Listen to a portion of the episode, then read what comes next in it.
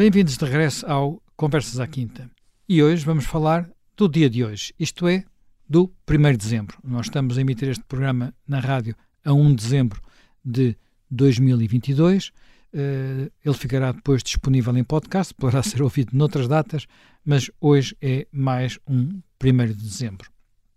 Todos sabem, foi o dia em que Portugal recuperou a sua independência, o dia em que os conjurados uh, retomaram o poder, depois, enfim, não se resolveu logo tudo, ainda houve, ainda houve que travar algumas batalhas, uma guerra que se prolongou há alguns anos, mas o dia uh, simbólico, o dia importante é o 1 de dezembro. Uh, vamos aproveitar esta oportunidade para falar um pouco sobre a independência de Portugal e sobre o significado de um país independente nos dias, nos dias que correm. Uh, Jaime Nogueira Pinto, se uh, não tivesse havido, uh, se não tivesse tido sucesso, uh, se os conjurados não tivessem tido sucesso, haveria alguma possibilidade de, com o tempo,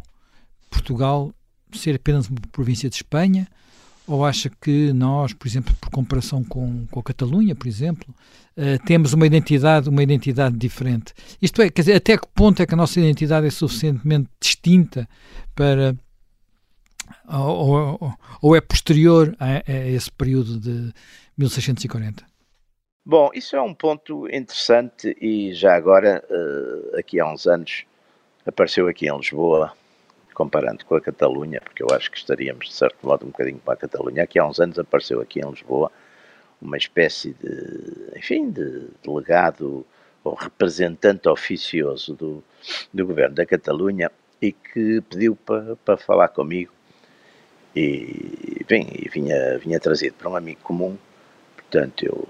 fui vê-lo ao, ao Hotel Altis e disse-lhe, olha, antes de começarmos esta conversa, eu gostava de lhe dizer uma das razões eh, porque estou aqui, ou a razão, enfim, porque vim aqui, é porque eu tenho a consciência que nós em Portugal, em 1640, eh, quando nos revoltamos, enfim, contra Madrid e contra eh, enfim, a tutela que sobre Portugal, que era exercida pela, pela Casa da Áustria, eh, nós fomos salvos, de certo modo, porque Madrid e o Conde de Olivares e o, e o rei Filipe IV priorizaram dominar a vossa volta da Catalunha e e, e dominar-nos a nós, a, a dominar-nos a nós. Portanto, nós tivemos quatro anos, quatro anos bastante, relativamente tranquilos, pudemos, no ponto de vista diplomático, do ponto de vista militar, etc., preparar-nos para receber o embate de Madrid. Ora, se tivesse sido ao contrário,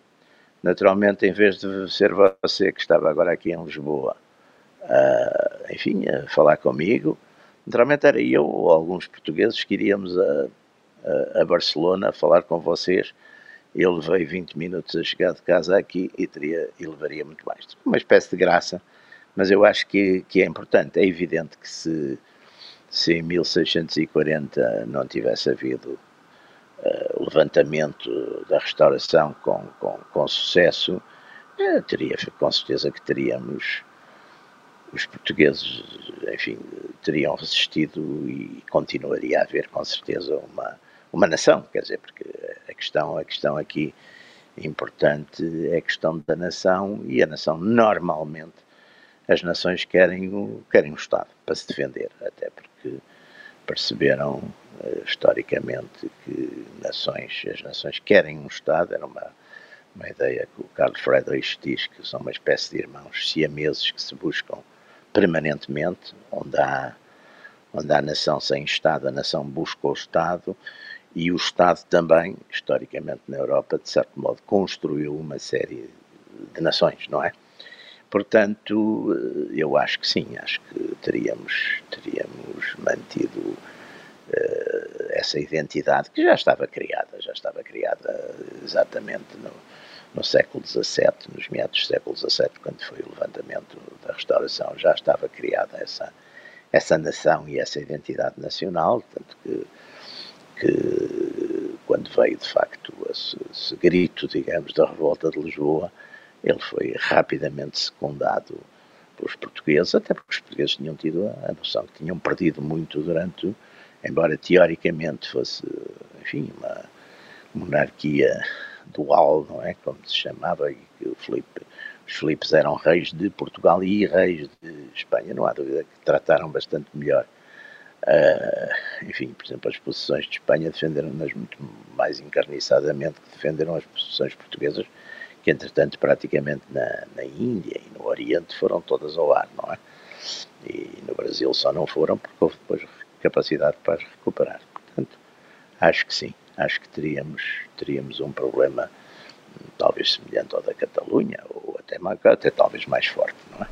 Uh, Jaime Gama, está, está de acordo? Acha que, uh, digamos, a identidade nacional em 1640 já era, já existia? É, é, difícil falar de identidade nacional antes de haver a própria ideia de nação, tal como entendemos hoje, ou não? Sim, há conceitos aproximados. Uh, a nação também não é logo de início a nação dos românticos uh, posteriores,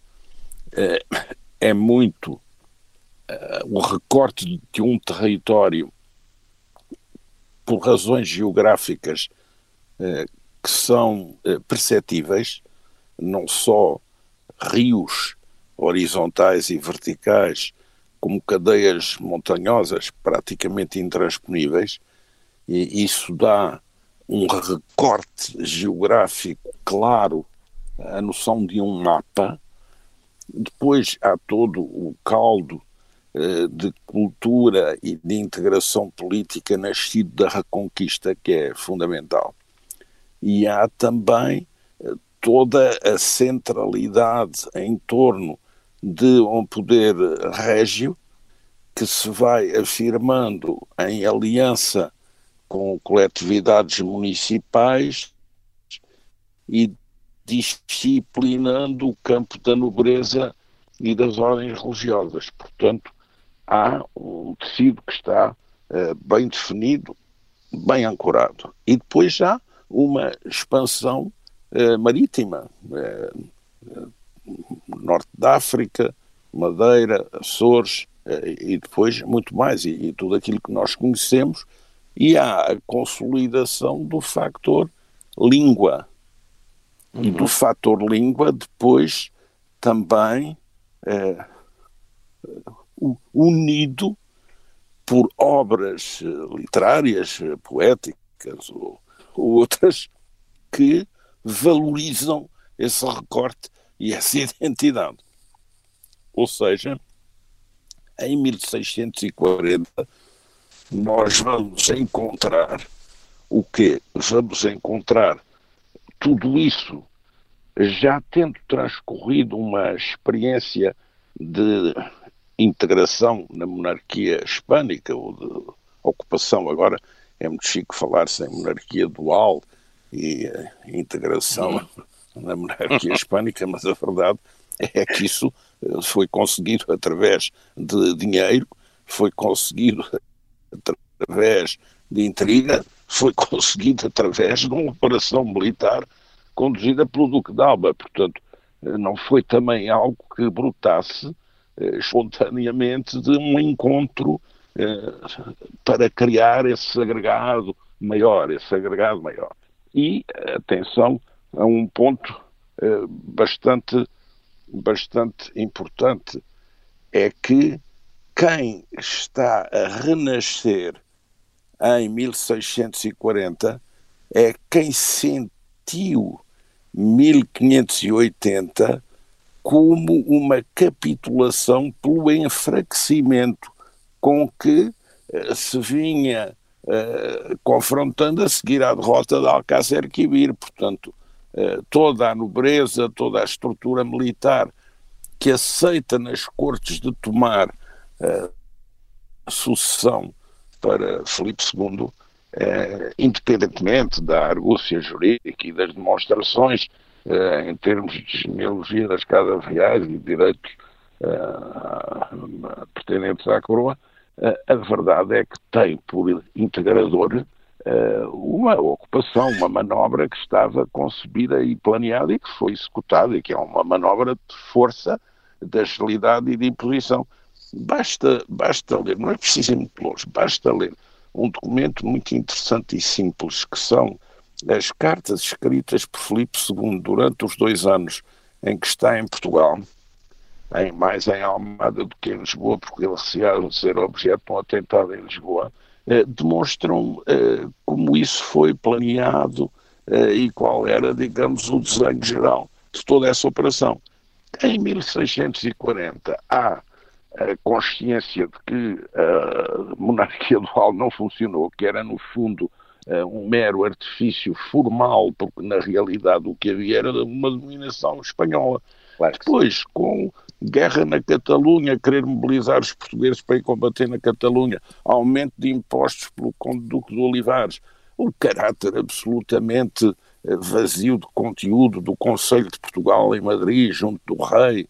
e as figuras que desempenhavam funções de mando em nome uh, do rei espanhol em Portugal, uma vice-rainha, o vice-rei, o secretário de Estado, uh, tudo isso eh, era uma coisa completamente artificial, porque havia, obviamente, a par disso, eh, nas próprias guarnições militares, guarnições com composição espanhola,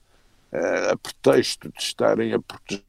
a segurança externa, faziam também segurança interna. Portanto, em 1640, aproveitando o momento da fraqueza espanhola, um grande descontentamento popular e da alta uh, nobreza em relação a essa experiência da monarquia dual, há um golpe de Estado em, em Lisboa que tem sucesso, que aclama o Duque de Bragança, um descendente do filho bastardo Dom João I e da filha de Manuel Pereira,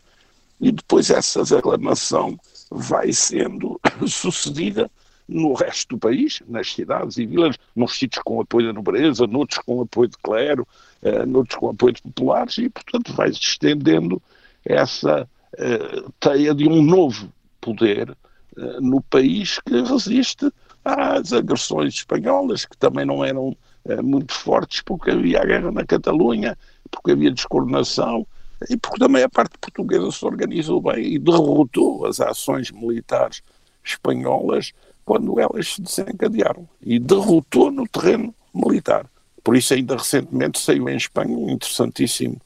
uh, livro, na perspectiva espanhola, chamado A Guerra de Portugal, que é, no fundo, a resposta de um perito militar à questão como é que uh, de 1640 a 1668 nós não conseguimos voltar a tomar conta de Portugal e perdemos a guerra. Uh, Jaime de Garapinto, uh, faça isto, qual é o momento, quer dizer, há vários momentos em que nós podemos considerar que são momentos definidores da nossa independência. Uh, naturalmente este, que é naturalmente este, a guerra que se segue, mas depois há mais guerras com Espanha, nós habitualmente lembramos. Invasões, há no século XVIII, há nas invasões francesas. Exatamente, há mais guerras com Espanha, há o momento das invasões francesas. Há, uh, qual é o momento que os momentos considera que de alguma forma são mais definidores da, da, da independência de, de Portugal? De Portugal? Ora bem, primeiro, uh, primeiro, claro que o ponto de partida é, é, é, ponto de partida é, claro, o tratado, o tratado de Samora, não é? Depois, eu penso que o completar da conquista do Algarve também é um ponto importante. Depois há o grande prova, que é uma espécie de segunda independência, que nós, aliás, também chamamos de Guerra da Independência, que é de facto uh, a, a, revolta, digamos, de, de Dom João, mestre de Avis e do condestável Nuno Pereira e, e de João das Regras e de toda essa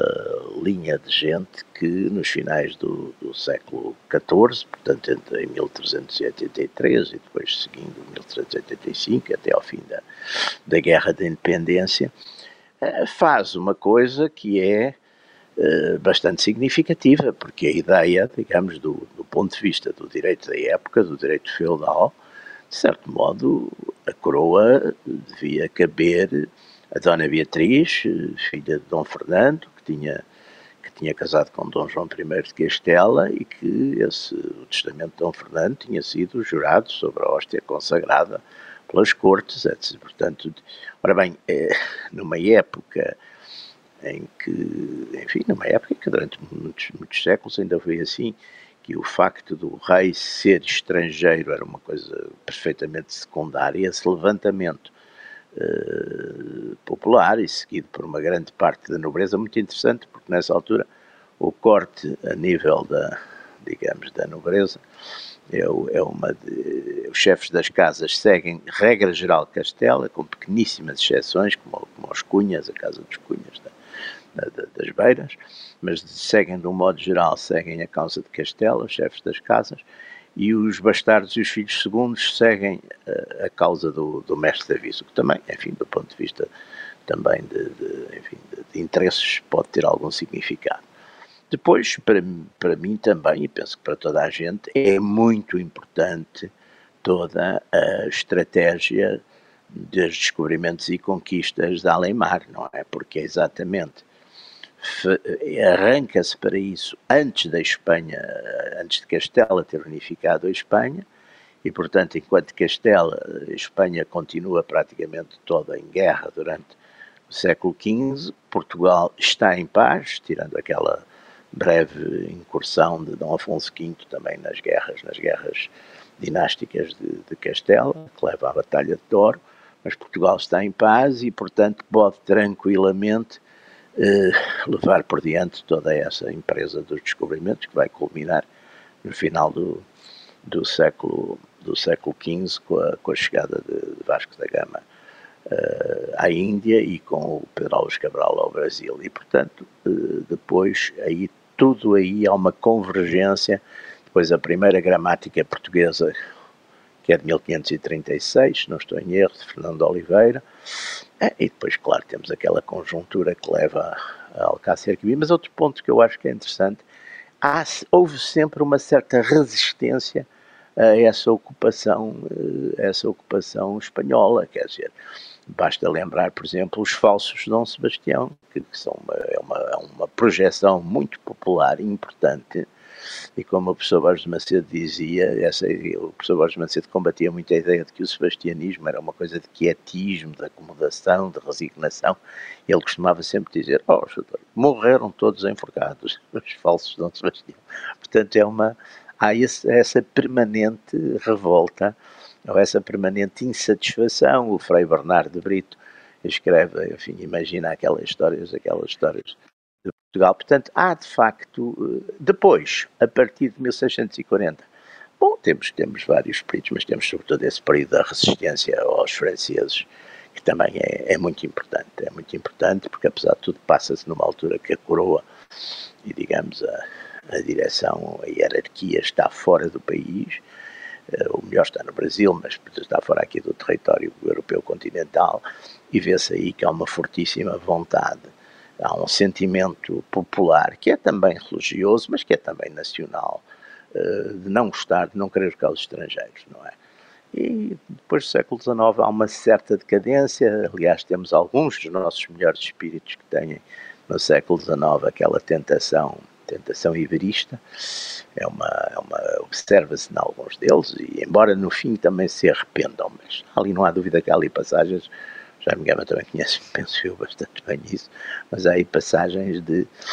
quer com Oliveira Martins, quer com o próprio Antero, quer dizer, há ali um, um desânimo perante a decadência no, no, século XIX, também já tinha havido um bocadinho isso no, no próprio. O Herculano nunca foi iberista, mas o Herculano tinha uma concepção de Portugal muito pouco da expansão, era mais um homem aqui do, do território eh, continental europeu. E, e portanto, há, esses, há, há, essa permanente, há um espírito de facto de resistência bastante, bastante importante, que depois, com, no, no período de Estado Novo, a política de, quer a política durante a Guerra Civil de Espanha, quer a política durante a Segunda Guerra Mundial, é sempre uma preocupação muito grande de defender os interesses da independência nacional e mesmo, enfim, toda a questão da, da Guerra da África é essencialmente porque Salazar achava que sem exatamente esse, o império que Portugal seria facilmente eh, dominado ou pela Europa ou pela, pela, Espanha. Isso foi, penso eu, que a grande razão de, enfim, da, das guerras da, da, resistência em África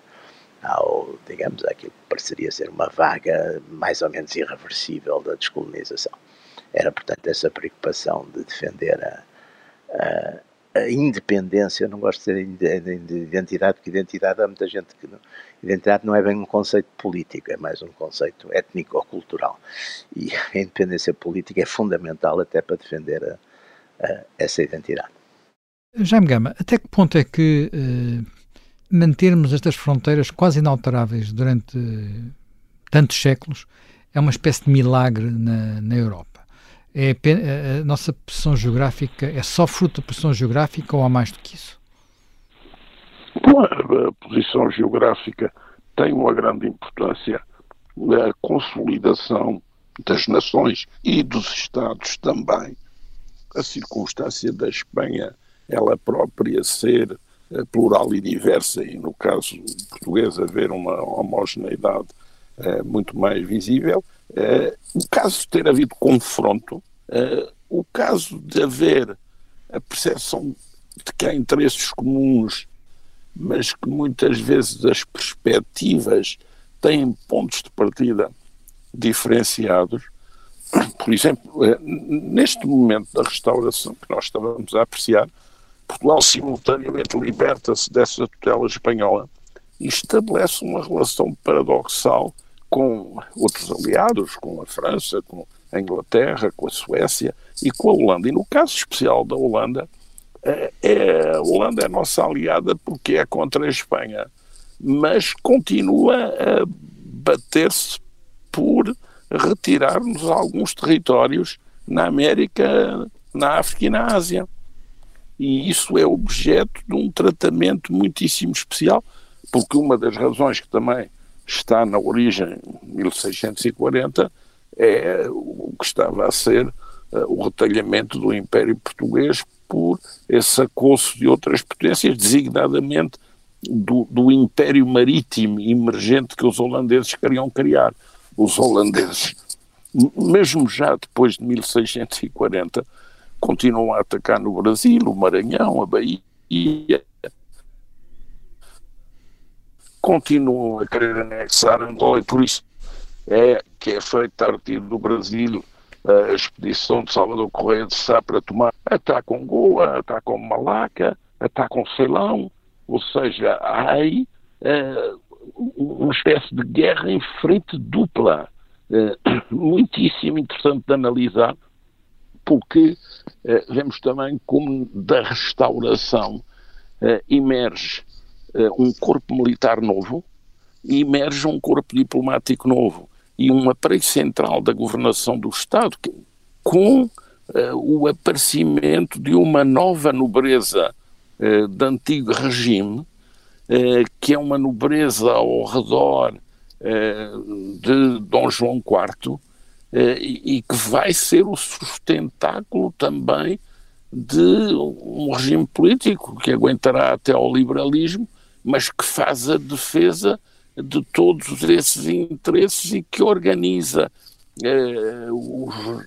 novos dispositivos militares, as novas chancelarias, a própria coroa e o governo eh, que a coroa eh, na monarquia absoluta estrutura eh, depois desse corte com a Espanha e, e, e ante a necessidade de enfrentar esses combates múltiplos, são combates que por um lado são combates na fronteira próxima, porque durante todo esse período, até à normalização das relações com a Espanha, há o receio de uma grande invasão espanhola, que nunca se chega a concretizar, eh, mas há também todos esses ataques dos espanhóis e até dos holandeses em todas essas áreas eh, do mundo onde havia fixação de interesses portugueses. E é importante ver como eh, por exemplo, Charles Boxer disse que entre nós e os holandeses há a primeira guerra da globalização, a primeira guerra mundial, porque há o teatro uh, África, há o teatro Oriente e há o teatro América Latina.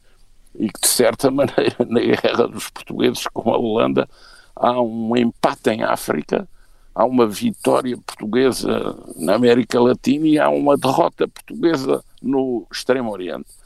portanto, mas com uma ideia de que o primeiro enfrentamento global à escala planetária é o enfrentamento entre uh, o primeiro império marítimo, que é o império português, o segundo, que é o holandês, uh, até vir depois o império britânico. Uh, a relação nossa com Espanha, neste caso, está muito focalizada na Península Ibérica, ela mesma, e, digamos, no recorte do território, porque a população e o território são naturalmente a base do Estado. E todas essas crises vieram sempre reforçar a noção da importância do Estado português. E, portanto, a importância de que o, o Estado português nunca se dilua para baixo, ou seja, nunca desarme a sua estrutura estadual, e também nunca se dilua para cima, integrando-se em blocos eh, que, de certa forma, eh, enfraqueçam o contorno próprio da identidade estatal. É uma lição que a história nos ensina. Bem, eh, já me Pinto, e uh, hoje, enfim, passados estes séculos todos, estamos no século XXI, estamos integrados na União Europeia, transferimos para a União Europeia grande parte da nossa soberania, como é que olhamos para a independência de um país independente quando, por relações económicas, por relações políticas, uh, o grau de liberdade dos países, de decisão dos países está relativamente restrito? Sim, mas está, mas é, é curioso. Eu, eu, por acaso, é um ponto que eu, que eu gosto de, de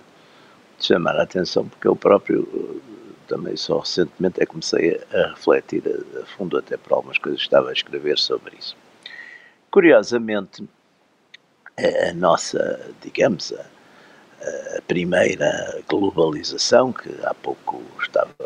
já me a falar, um dos confrontos da globalização foi de facto esse nosso confronto com os holandeses nos espaços de globalização europeia. O segundo grande, depois que ocupa praticamente um século, é o é o confronto anglo-francês, não é? Que é um confronto essencialmente também de globalização, que se passa no, nos Estados Unidos e Canadá, que se passa Índia, que se ocupa também a África, etc. A, globalização, eh, se por um lado foi, enfim, e até, e até muito tarde, ainda aqui há 100 anos, praticamente o, o mundo, o mundo era um mundo dominado, era um mundo dominado praticamente pela Europa e pelos Estados Unidos, claro, mas sobretudo pela Europa. E, e, e esse mundo, essa globalização promovida pela Europa e pelos impérios europeus e pelo imperialismo europeu, levou também, curiosamente, para esses espaços uh, o Estado, o Estado soberano. Quer dizer, o Estado soberano, portanto, ao mesmo tempo multiplicaram-se os Estados soberanos. E nós hoje vemos, mesmo dentro da Europa, que voltou a haver, já não há próprio, já não, não havendo tanto o movimento chamados eurocéticos, mas aparece o conceito uh, da Europa das Nações e aparece que cada vez com mais força e no fundo também a gente vê que os próprios Estados mais integrados e até líderes, digamos, da União Europeia, como é o caso da, da, da França ou da Alemanha, sempre que estão em jogo ou sempre que estão em disputa uh, critérios de valorização do interesse nacional e de um hipotético interesse europeu, escolhem os seus interesses nacionais, até porque, no fundo, mesmo independentemente de, das suas, enfim, de, de, da sua ordem ética nessa valoração, eles sabem perfeitamente que o, as eleições são Estados democráticos e que eles são eleitos pelos seus nacionais, não são eleitos por Bruxelas, não é? Portanto, isso pode às vezes, em alguma periferia, nos Estados mais débeis, como no fundo Portugal passou a ser, não é? por variadíssimas razões, até porque foi, foi desnacionalizou profundamente a sua economia, desnacionalizou não, não é no sentido da apropriação pública, é no sentido da propriedade de muita empresa em Portugal hoje em dia não ser de portugueses, ser de estrangeiro. mas uh, essa de novo, de facto, uma desnacionalização muito forte da economia que, que, que com certeza traz fenómenos de, de, uma certa subordinação, mas eu creio que o fator, o fator político, a independência política, a soberania, uh, tudo isso está, está muito forte. E Portugal até porque tem esta coincidência interessante de ser um Estado muito unido, ou pelo menos tem sido, espero que não o desunam agora com novas ideias de, de regionalizações que voltam sempre à carga periodicamente, não é? Quando não há mais nada que fazer, fala-se disso. Uh, não há dúvida que o facto de sermos um Estado nacional em que as fronteiras, como há pouco estávamos a dizer, as fronteiras, as velhas fronteiras, antigas, velhas no sentido de antigas fronteiras, uh, do Estado correspondem mais ou menos, e até por defeito num, num certo caso, às fronteiras da nação, no sentido da nação uh, histórico-cultural. Não há dúvida que Portugal tem nesse aspecto, enfim, um, um,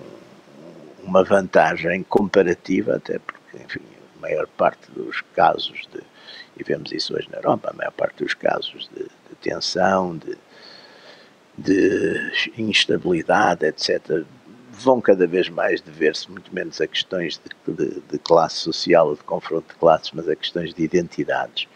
Eh, eu acho que esse, esse fator não me parece que esteja diminuído. Enfim, se os nossos se os governantes souberem tomar conta dele e não sejam eles próprios a, uh, autodestruir, levá-lo por caminhos de autodestruição e de subordinação. Eu acho que Portugal, nesse aspecto, tem, apesar de tudo, apesar dos problemas, apesar da pobreza, apesar do recuo, apesar de tudo isso, ainda tem uma certa capacidade de, de, de independência, de manter a sua independência. Jaime Gama, uh,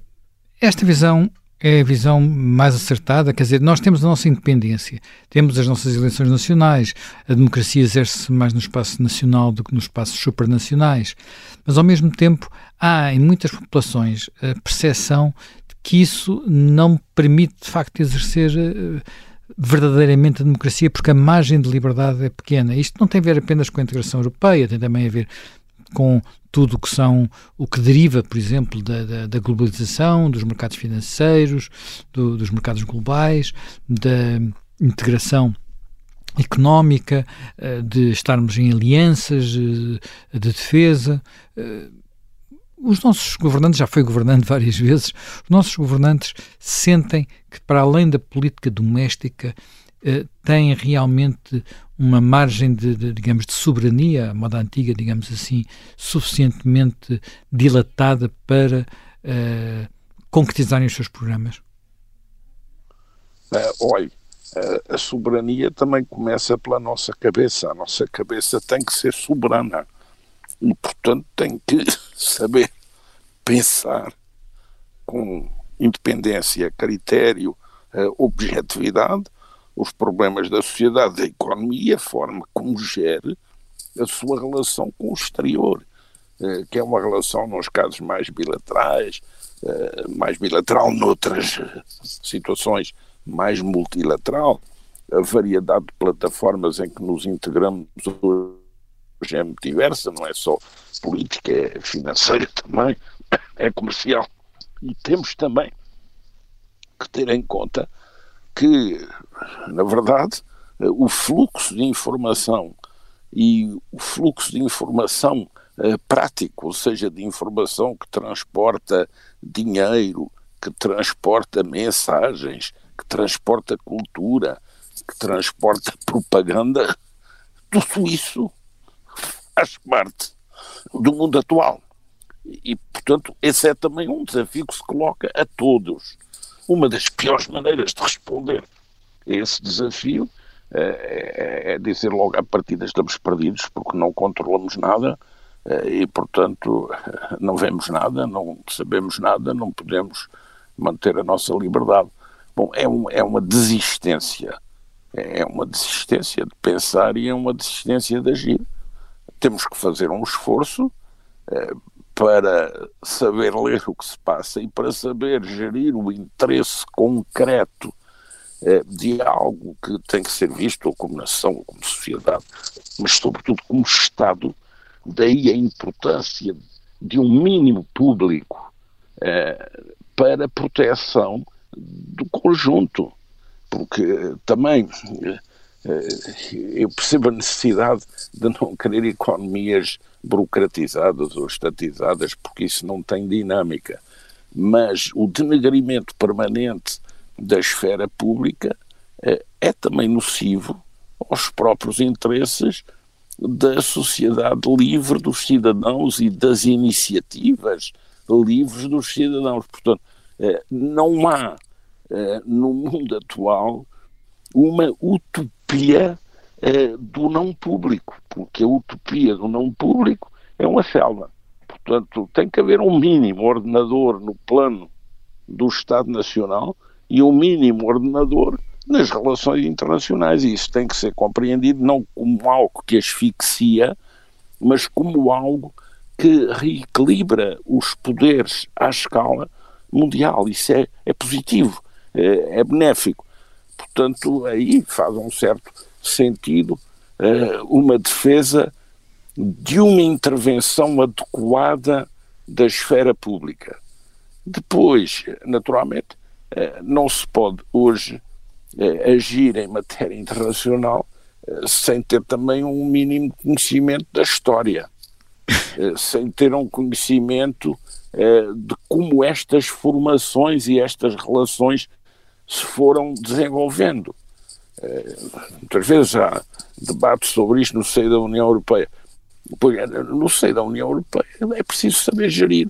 o interesse de cada país. E, e tanto não sabem aqueles que fazem um protesto contra o conjunto, como aqueles também que apenas atuam como delegados serventuários da ideologia da central, que no fundo é um conjunto de funcionários sem responsabilidade direta perante ninguém, porque não é eleita, não se confronta com o voto. Portanto, é, é, é preciso aí também saber percorrer um caminho que tem que ser percorrido, nós não podemos inventar um mundo como se o mundo é o mundo que existe, é com ele que temos que lidar, que temos que proteger interesses, que temos que abrir espaços, que temos que eh, fazer vingar pontos de vista. Portanto, a, a preparação para a gestão destes problemas eh, que integra vertentes demográficas, vertentes económicas, vertentes culturais, vertentes diplomáticas, vertentes militares, eh, é uma preparação que deve ser muito bem cuidada e, que também não pode derivar de culturas políticas originadas de slogans ou de frases feitas ou de clichês tudo isso é empobrecedor. Não vamos querer resolver uma situação que é complexa na base do regresso ao mais buçal dos simplismos, porque também não funciona. É mau. Portanto, é preciso fazer um esforço. Digamos que está em aberto uh, uma escola de educação, uma escola de formação para o Estado, como as grandes escolas de certas épocas, como o confucionismo na China ou uh, outras oportunidades semelhantes para saber pensar o mundo que nos rodeia, não claudicar, não claudicar, não simplificar, perseverar. E temos, no caso de Portugal, o exemplo de como uma reflexão redobrada da nossa parte pode muitas vezes corrigir deficiências, caminhos inseguros, em preparação e pode levar a, a um rumo certo. Porque se há país na Europa que tem boas lições a colher da forma como se afirmou, eh, sobreviveu, resiste, tem unidade, sabe defrontar eh, o campo da vizinhança ampla e o campo da globalização, é Portugal. Mas temos que saber ser patriotas sofisticados. Não podemos ser só patriotas quando a seleção nacional marca um gol. Está muito bem, é bom, mas é preciso também, melhor ainda, Bem, eh, nós entretanto terminamos mais um programa neste dia especial, 1 de dezembro. Reencontramos dentro de uma semana com uma promessa. Vamos falar de livros, livros para o Natal, alguns dos melhores leituras deste período e deste ano de 2022.